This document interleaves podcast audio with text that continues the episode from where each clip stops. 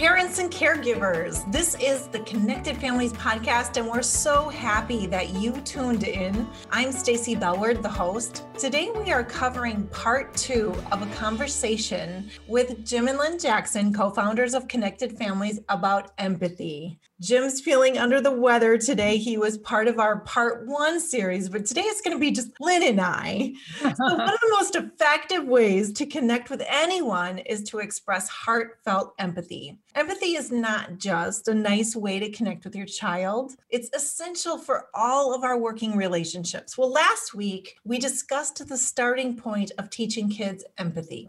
This week, we're going to talk about the need to understand ourselves before we can understand or have empathy for others and how that relates to teaching our children. So, Lynn, welcome back to the episode. I know Jim's feeling under the weather. I hope you're feeling yeah. good today. I am feeling good, and I'm so empathetic towards my poor husband who is not feeling good. Yes, he has a bit of a fever, doesn't he? Yeah. I'm sure you're giving him all the vitamins and healthy food because I know you guys love to eat healthy. I just gave him homemade wild rice chicken soup. So oh. I'm doing well here. Good. Good. Well, this is the second part of our empathy podcast series. It's just two parts. And last week we talked about how some children have a little bit more of a struggle than others using empathy, but that everyone has the brain capability, the neuroplasticity to be able to learn how to grow in empathy. So today, let's move into talking about feelings and emotions. Mm-hmm. Okay, yeah. that's a big part of this empathy conversation. So, I'm going to give you a quote. You wrote in a blog post that's going to be coming out with this podcast. This is what you said. You said, When you express empathy towards your child, you are giving them the language to first understand themselves. Only then can they apply that knowledge to understanding others. Can you just unpack that and explain it for us? well, it helps to think through what is an emotion. And really, it's a mm-hmm. physical sensation paired with a belief or thought. So you your face gets flush and you think, "Oh no, you don't." you know, that's a classic uh-huh. one for parents. Or you get this knot in your gut and it goes, "What if he doesn't stop this aggression? Oh my gosh, what's going to happen?" So there's a pairing between this physical sensation and a thought. And we don't often go, "Ah, I'm feeling really anxious right now." But we experience that physical sensation and then the thought. And when we begin to link those, we can get insight into emotions. And for us, you know, we can step back and go, my face is flush. And I'm thinking, oh, no, you don't. I've probably got some anger going, which is related to a blocked goal. And I have a goal to get this child to do this certain thing, and he's blocking my goal. So now I'm angry and I feel it in my face. So it's this kind of insight into ourselves, for kids to have insight into themselves that begins to teach us about emotions. So kids need to experience the sensations of emotions themselves and pair them with their own thoughts before they can read signs of someone else's emotions and then try to take a guess at their thoughts and what's going on under the surface with them. So it really helps to begin to help kids just sort of notice what's going on in their body. You know, just like, wow, your face looks really worried right now. You've got kind of, you know, you've got some furrows in your brow and your mouth is turned down. And are you upset about something? Are you more sad or worried? You know, and you just start to help kids pair that physical sensation with the emotion themselves. And mm-hmm. some people are better at this than others. Jim is very emotional emotional and he's very sensitive to other people's emotions. And he can read an entire room where I'm busy just analyzing the conversation. uh-huh. And he's reading everyone's emotions and he does it. It's like he senses that person's emotions, feels it in himself, and that's how he knows what they're feeling. Yeah. So it's a very intuitive, body oriented thing. And you know, this was a steeper learning curve for me. we joke about how when we got married, it was kind of like Italy meets Japan. oh, yeah. Yeah.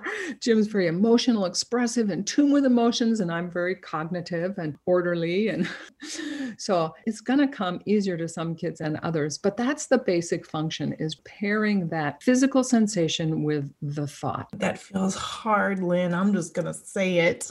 it feels hard. And I, you know, I think about part one of this conversation where we talked about how parents so often get kind of like upset with their kids because they're not understanding what the other little boy on the playground feels because you just hit him. Can't you understand that? And yet, in that process, we're not understanding what our children are feeling, right? So we haven't used empathy to understand our own child in that moment. Mm-hmm. So now, mm-hmm. here again, to help our kids pay attention to what's going on in their body and that feeling, we need to understand that. So I'm thinking back to that playground scenario. what are my body sensations in that moment? You know, I'm looking at the other mom, I'm all this stuff. And I think that when I am feeling, maybe I think I stopped breathing. Probably. It's like, oh my gosh, you feel that knot in your gut? Yes, it's in my stomach. It's a combination of horror and embarrassment and fear and all the things, right? Flushed cheeks. Uh, yeah. So, wow. I mean, it's not like we have to stop and just sort of like, oh, excuse me. I know you're pummeling each other, but I'm just going to take a break and get in touch with myself. But yeah, enter with a sense of, okay, calm down, figure this out later before not B E F O R E, but I want to be for both of the kids in this situation. All right. And, you know, to just shift into that belief, that goal, it's achievable. And so it diminishes anger, and I can go in and want to help both children. Mm-hmm. Then later, I might unpack all that was going on with me at that time and, mm-hmm. and work through it. But, and then I can just, you know, enter with that empathy of, oh my gosh, your faces are so angry right mm-hmm. now. Your fists are clenched, and this is so hard hard, isn't it? Mm-hmm. You know, and just kind of help them tune into their bodies. And yeah. so that's just like, you know, kind of a, a little practical thing, but it helps to understand it's the link between body sensations and thoughts that give us clues into our emotions. Yeah. I mean, naming what's going on inside of ourselves to help our kids name what's going mm-hmm. on inside of them and pay attention to our bodies and our thoughts. This is a skill and it's mm-hmm. hard work. it's hard really hard work. It is, is. I'm going to say that. But I know that it helps to lessen the chaos. I think the internal chaos. When we don't have words for what's going on inside of us, that feels really chaotic. It does. Yeah. I mean, it reminds me of it's Daniel Siegel, isn't it? That says, name it to tame it. Mm-hmm. Yeah. Um, okay, so how does that actually work? That whole name it to tame it idea and the purpose of identifying all of this. Right. Well, our brain goes higher into fight or flight if we're confused about what the danger is. And you can imagine that's true. If you don't know what's wrong, if you don't know where the danger might be coming from or what's going on, your arousal state just goes higher and higher because you're in more danger if you're confused. Mm-hmm. So, name it to tame it starts to bring order to that. And when there's order and understanding, then we feel safer inside. So, there's actually neurological connections between the left hemisphere, which is responsible for the left language logic functions, the naming putting a label on those emotions and the fight or flight centers. And so when the cortex, the left cortex gets activated, left hemisphere gets activated, it sort of just sends signals to the fight or flight centers like it's okay, you can calm down, we're getting a grip, we're mm-hmm. understanding this, it's going to be okay. And so that's that direct function of name it to tame it. The brain relaxes, kind of feels like, ah, so that's what's going on. Mm-hmm. It, we're not feeling helpless against this amorphous angst. Yeah. Amorphous angst is going to drive our arousal state up, cause more extreme fight or flight reactions that are going to be upsetting to everyone. Mm-hmm. So name it, tame it, and then name it to tame it, and then deal with it. So that's kind of the sequence of how through a difficult emotion works. I want to mm-hmm. identify it. That'll help me calm down, and then I can problem solve it. Well, it seems like there's maybe something that needs to go before that, and that is even having the words to identify it. Yeah. I in my family growing up, it was like happy or angry, like sad or mad. Like I think that was about it. And uh, you know, I'm married to a Scottish husband who his emotion is just steady. He's just a steady guy, and I don't even think that's an emotion. How are you feeling, honey? Oh, steady. I'm fine. Like I don't, I'm fine. Yeah. So how do people start to identify emotions and just learn that language? Oh, you identified something that's really important is for adults, a lot of us adults need to really begin to be more fluent in our own emotional labeling. A dear connected families community person, it was a husband and wife, and the wife was very emotional and intuitive, and the husband was as just concrete, sequential, objective, technical as you could be. Okay. And when they got married, she recognized this and she she looked up on the internet a list of 50 emotions, printed them out, put them on the refrigerator and said, "Here's your work.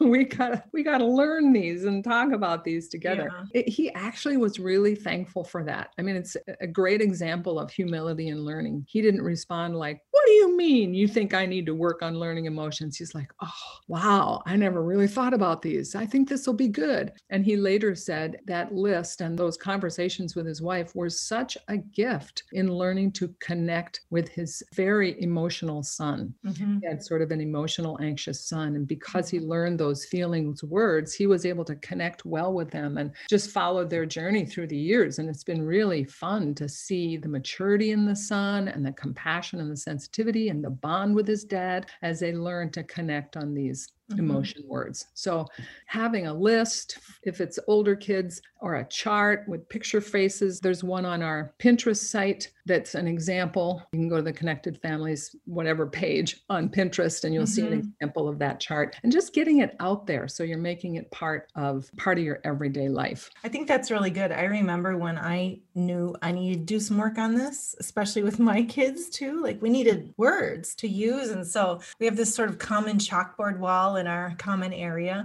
And so I got us together and we came up with as many emotion words as we could and we wrote them on the wall. So we just had them there and they were probably there for even a couple of years. And so it was so good because sometimes it'd be like, okay, what are we feeling? Go find a word. Just go look at the wall and find a word, you know? So it got us going. But I would just like to say to everyone that we're always working on this. Like, I do not feel like we've arrived in being able to name our emotions, but we're on the journey. Oh, I love that story. I've never heard you share that. That's so awesome. Yeah. What I love about that is that it's it's everybody contributing and then it's your modeling is so much a part of it. Mm-hmm. And not like, okay, children, these are the lists, these are the words that I want you to work on now. Mm-hmm you know i'm sure that there was something in how this wife approached her husband that was very inviting and mm-hmm. exciting and just making it seem like a fun thing to be learning and that's what's really critical kind of the phrase that i wrote down here in yellow and italics for this whole segment is the question is learning about emotions in your family associated with shame or discovery? Is learning about emotions associated with shame or discovery? So, is finding the emotion going to make you feel worse about yourself, or is it about understanding more of what's going on inside of me? Right. And then is there celebration within it? So, I'll give you some examples of the difference between the two. It's like, um, I'll just almost like role play with you, Stacy. It's like, sure. Stacy, you know that it's not okay to hit. You need to use your words you can say, I'm mad. Ready? Okay, you try that right now. Say, I'm mad. I'm mad. Okay, that's good. You need to do that next time. How did you feel when I did that? Not good. Yeah. I felt harsh and like yeah. I didn't feel like a, a, happy or a good feeling at all. It was almost right, like right. I was angry or something. Yeah. Okay. So now I'm I'm gonna do that in a different way and okay. just step into feeling how you would feel if I responded that way. Oh, Stacy. Oh, you used your hands again, didn't you, honey? Wow. It looks like your face is really, it's really mad. Is that right? Am I right? Is it mad? Yes. Yeah, that's so good. You figured that out. Your face is mad. How else do you know that you're mad right now? Mm, my tummy is tight. Yeah, your tummy, your tummy and your fists. And yeah, that's good. You're figuring it out. And you know what? I love that we can learn this together. And in fact, I know the more you learn about this, the more you're going to be able to keep safe hands and feel good about that. So, high five. I figured out something that was a, a mad clue, and you figured out something that was a mad clue. I think it's going to go better next time. You see, I'm, I'm teaching the same thing, but it's a huge difference between my teaching shame mm-hmm. or discovery. So I apologize. I don't remember if it was Daniel Siegel or Daniel Amen who said that feeling like a disappointment, chronically like a disappointment, mm-hmm. hinders the function in the hippocampus, which is the center for learning and memory. So kids will not learn as well. We're wanting them to learn these emotions. They won't learn as well if they feel like a disappointment. Yeah. And so, I mean, this is where the grace of God just comes in to say, mm-hmm. child, you, this is so hard for you. It's harder for you than the other kids. And I get that. You don't have a bad character. You have a brain that this is harder for. And I'm passionate about wanting to teach you this. In that process, I want to encourage you. So then we can use all sorts of other things. I talk about this a lot in the blog post about how to use books and movies and other people and the grocery store and kind of learning out there outside of just me. So it's less threatening and making it fun and, you know, kind of pretending to be a social detective while we're learning. And, oh, did you see that? Oh, what, what's going on with that little guy in the in the grocery store? Ooh, he looks mad, doesn't he? How did you know that? You know, so then I'm having fun with you learning about that. And then we can reflect it back at other times. So there's okay. just lots of creative ways to teach emotional intelligence and make it fun and make it non-shaming this podcast, you know, along with it, we have a blog post coming out on empathy. It's packed with links and resources for all sorts of ways to start teaching your kids empathy. You know, we're going to take a little break right now. Lynn, I want to share with everyone about an online course that we have, actually, sibling conflict. So I'm going to share about that in a minute. And then afterwards, we'll come back and we'll finish up our conversation on empathy. Sounds good. Did you imagine your kids would be best friends with a house full of laughter, fun, and cute memory making moments? And yet, here you are, struggling with constant fighting, badgering, and teasing. You know your kids are capable of close relationships. But even with all your effort, you feel like you're getting nowhere. And sometimes you wonder if you're making things even worse. What if you could use the inevitable conflict between your kids to actually strengthen their relationship?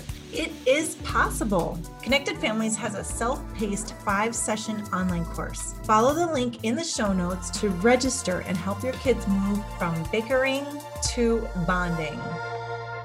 All right, Lynn, we're back after the break. And for the rest of our podcast today, I want to talk about how we can apply empathy to siblings and sibling conflict. So help with play dates too, in case Ooh, you have a child. very true. Yes. Ooh, that's so true. That even brings up memories. I remember when my daughter's little friend kept pulling her hair, just oh no. And I remember being a new mom and my baby was, you know, like just over 12 months. And I thought, ah, Yes. anyway, here we go. So, empathy is a struggle between siblings or sometimes in playdates. Do you have any thoughts on how to grow understanding between them? For sure. It starts with building the values of this connectedness and understanding with happier feelings. You know, it's like your kids need a just right challenge. So, helping them to just see the joy in each other's faces when they share or they play well together, or maybe if somebody is a little sad and it's not a conflict situation, those are just great opportunities to build that awareness. It's like, oh, look at your sister. She's crying. I wonder what's happened. I wonder what she's sad about. Should we ask her? You know, it's that kind of thing, drawing them in when they're not the cause of the sadness. oh, right outside of conflict times you know so building that value and oh do you want to come here and help me give her a hug or would you go get her favorite stuffy she fell down and hurt herself she's so mm-hmm. sad and then the child gets the favorite stuffy and oh you helped me help her feel better draws them into that experience so you're wanting to create success out of it instead of the classic do you know how your sister feels right now what did you do? You must have done something. yeah. no, it's waiting for the time when the child has no fault in the situation to promote empathy and then just a general sharing of the happier feelings and enjoying those. And then it also helps to just build connection and put the kids on the same team, even if it's a peer or whatever, you know, grab some recycled paper or something and make little snowballs and they try to pelt you, snowballs, paper balls, they try to pelt you together and you fall over and, you know, they're on the same team. And then you can talk about how fun that is and look at each other's faces. And so you're wanting to build that sense of team and uniting against an adult that's being sure to be playfully inept mm-hmm. is just a, a great example of doing that. And then just engaging your child's inner social scientist. There's a book that I reference in the blog post called You Are a Social Detective. And it's a oh. great children's book. We actually got it in our family when our kids were teenagers, but we had a blast with it, you know, and there was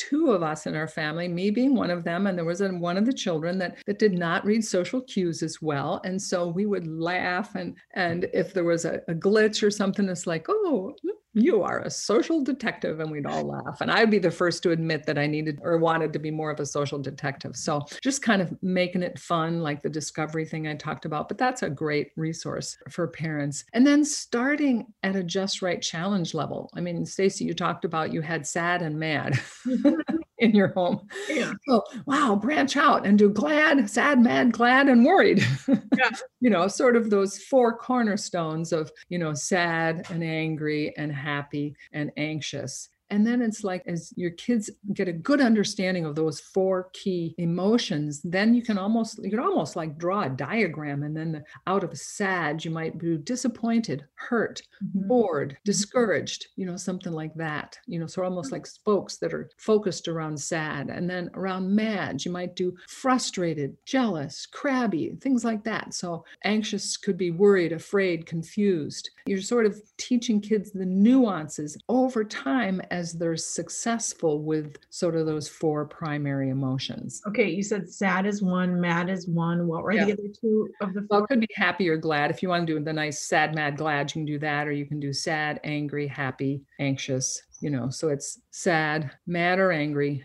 uh-huh. or happy worried or anxious kind of depending on the cognitive level of your kid worried or anxious is, its own category huh yeah oh for sure mm-hmm. oh yeah anxiety is a big one in fact when kids can start to get in touch with how much anxiety they have mm-hmm. that actually drives the other stuff anxiety will often drive mad and sad will often drive mad mad is like a cover up for that for those other more vulnerable emotions and i talk talk about that anger ebook. yeah, well, I will just say that this was the most massive light bulb moment probably in my parenting when I finally figured that out. Yep. Anxiety was driving the mad. Yep in the behavior. Because all I saw was mad for years. That was more of me right there, Lynn. Yeah. What I feel has been really helpful, even my own parenting between my kids, helping them understand each other, is the idea that we're all different and really celebrating our differences too. Mm-hmm. And, you know, and talking about that. So I would love to do things too, like who in the family would be really good to help us with that? Like who has the gifting to do the research to buy the bike, maybe, or for my girls to get them because I have two girls, right? It was like, man, you I think you should go ask Samara to help you with that because she's really good at it. So just growing their value of each other and their own mm-hmm. giftedness has been useful too. Yeah, that's a great example of kids just learning to value each other and appreciate each other. And then you can always kind of weave in emotions about that. It's like, oh, you looked so relieved coming out of your sister's room when she was able to help you with that you know so you're just sort of narrating yeah. what you see related to emotions. Oh that's good yeah. Well don't tell my kids teachers but when they were in elementary school i actually let one of my daughters color the picture for the other one and turn it in at school. Oh stacy they'll never graduate from college if you do that it was in the name of collaboration and sibling unity and like they're working together so well right now. Yeah i love that because it's flexible thinking it's not being bound to the law it's seeing the opportunity in the moment to build that connection and yeah. bonding it's awesome. Yeah it was. All right lynn so i have one more question before we end our podcast today and here it is. So as a parent say i have really worked hard at this. So I have been looking inward, paying attention to my own body, my own breath. Like, how do I feel when I get, you know, riled up and and naming that and then working with my kids to help them identify those things. We've worked on language and worked on learning the emotions and the feeling words and so we have a bigger vocabulary now. But now we get to the heat of the moment, right? I've got two kids in my house and they're angry at each other because of something so what do I do then? How do I grow empathy in the middle of the conflict? Mm-hmm. The most important thing is to to think in terms of what messages do I want to communicate to the kids, and we always talk about that in connected families. And I want to go in communicating the message: I am for both of you, not like I've picked the the good kid and the bad kid or the aggressor and the victim and so i'm going to come down on the aggressor and protect the victim i am for both of you and i get how hard it is to be siblings when you're mm-hmm. kids So going in with that heart, it's like, oh, you guys, this is so hard. And sometimes you enter strongly with that. If they're screaming at each other, mm-hmm. you got to kind of get to like about two thirds of their energy level in order to break through that intensity. So it might be, oh, you guys, this is so hard. Whoa, hold on a sec here. And just try to get in between them with big, strong empathy. And then that could even be a little loud, couldn't it? Exactly. One psychologist says about two thirds of the intensity level is a good is a good way to get mm-hmm. kids attention without like screaming and dominating. So, entering strongly with empathy. This is so hard. You're both so frustrated. Oh, let's just take a breath, try to get in between the two of them. Does anybody want a hug? You know, so you're you're not naming emotions but you're implying that you understand. Mm-hmm. So then that cools them down a little bit. Then you just figure out how you can guide them to just cool down a little bit. It's like, whew, this is tough. You think you can talk about it now? Or do you want to just take a break? I can set the timer for 10 minutes. I'll even get everybody just a little drink to sip on while we're cooling down, and then we can get back together. What would you like to do? Solve it now or cool down first? Yeah. And then you just give them a choice. Uh-huh. Because empathy is in that part of the brain the frontal lobe and you know it's all in the cortex it's not in the fight or flight system so you've so got to, to be get, calmed you've got to get mm. the fight or flight system calm down and get the left hemisphere and the frontal lobe engaged again so that you can solve the problem you can get awareness of feelings and all the things like that. So let's assume that the kids are calm and you're going to get them back together. And then you just you know you can just use questions observations. It's like wow there was a lot of red faces and clenched fists a few minutes ago. But you guys look more relaxed now. So what was going on? You know what were you feeling? And, and can you share that? You know just asking questions in an inviting not an accusatory way. And if you need to process with one child that was really struggling a lot more than the others or more aggressive that could be you know it may well be that the best time is later and not in front of their sibling. Mm-hmm. But then just asking those questions it's like would you say that you were more mad or more was there some hurt feelings happening here? Was that part of it too you know, and just relaxed way asking questions and then referring back to previous successes is helpful it's like i remember yesterday you guys gotten quite a quite a brouhaha about you know sharing those legos and you calm down and you work through it so I think you can do that again, but you let me know how much help you think you need. Hmm. So even in that, you know, you hear the the four connected families messages, you're safe mm-hmm. with me and you're loved no matter what, and you are capable and responsible. Mm-hmm. So you know, just ask asking, boy, I think you can do this,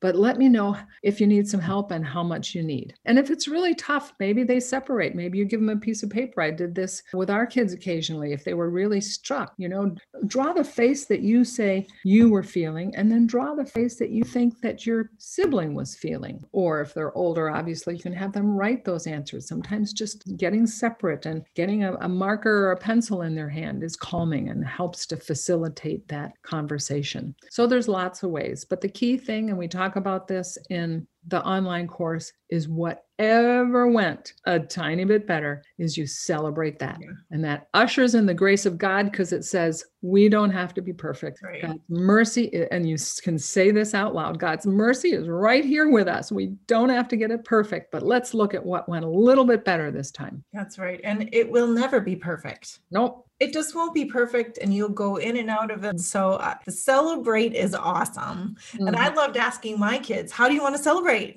You want a little snack? You want high fives? You want, you know, what do you want to do? Let's celebrate. And sometimes it really was just a high five. And sometimes it was, I think we should go sit some and have some hot chocolate. Yeah. yeah.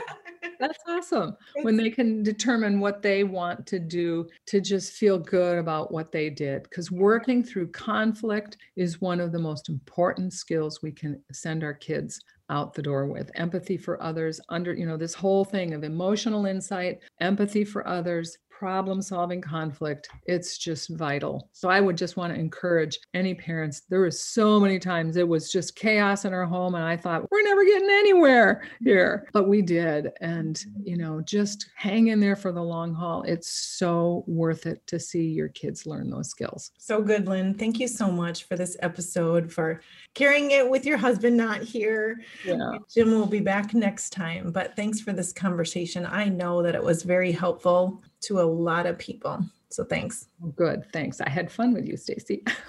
too. I had fun talking about this too. Hey friends, we want to hear from you. What did you find helpful from today's episode? Let us know by sharing a comment or feel free to leave a parenting question there too. We might be able to cover it in upcoming question and answer episodes. Don't miss a single future episode. Subscribe now. Next week's episode will be a preview of the new sleep ebook that Lynne Jackson, who I was talking with today, that she wrote. It's a holistic and very practical resource that will be released in the next few days. For more information about connected families and about any of our online courses, including the sibling conflict course, go to connectedfamilies.org. I'll see you next time.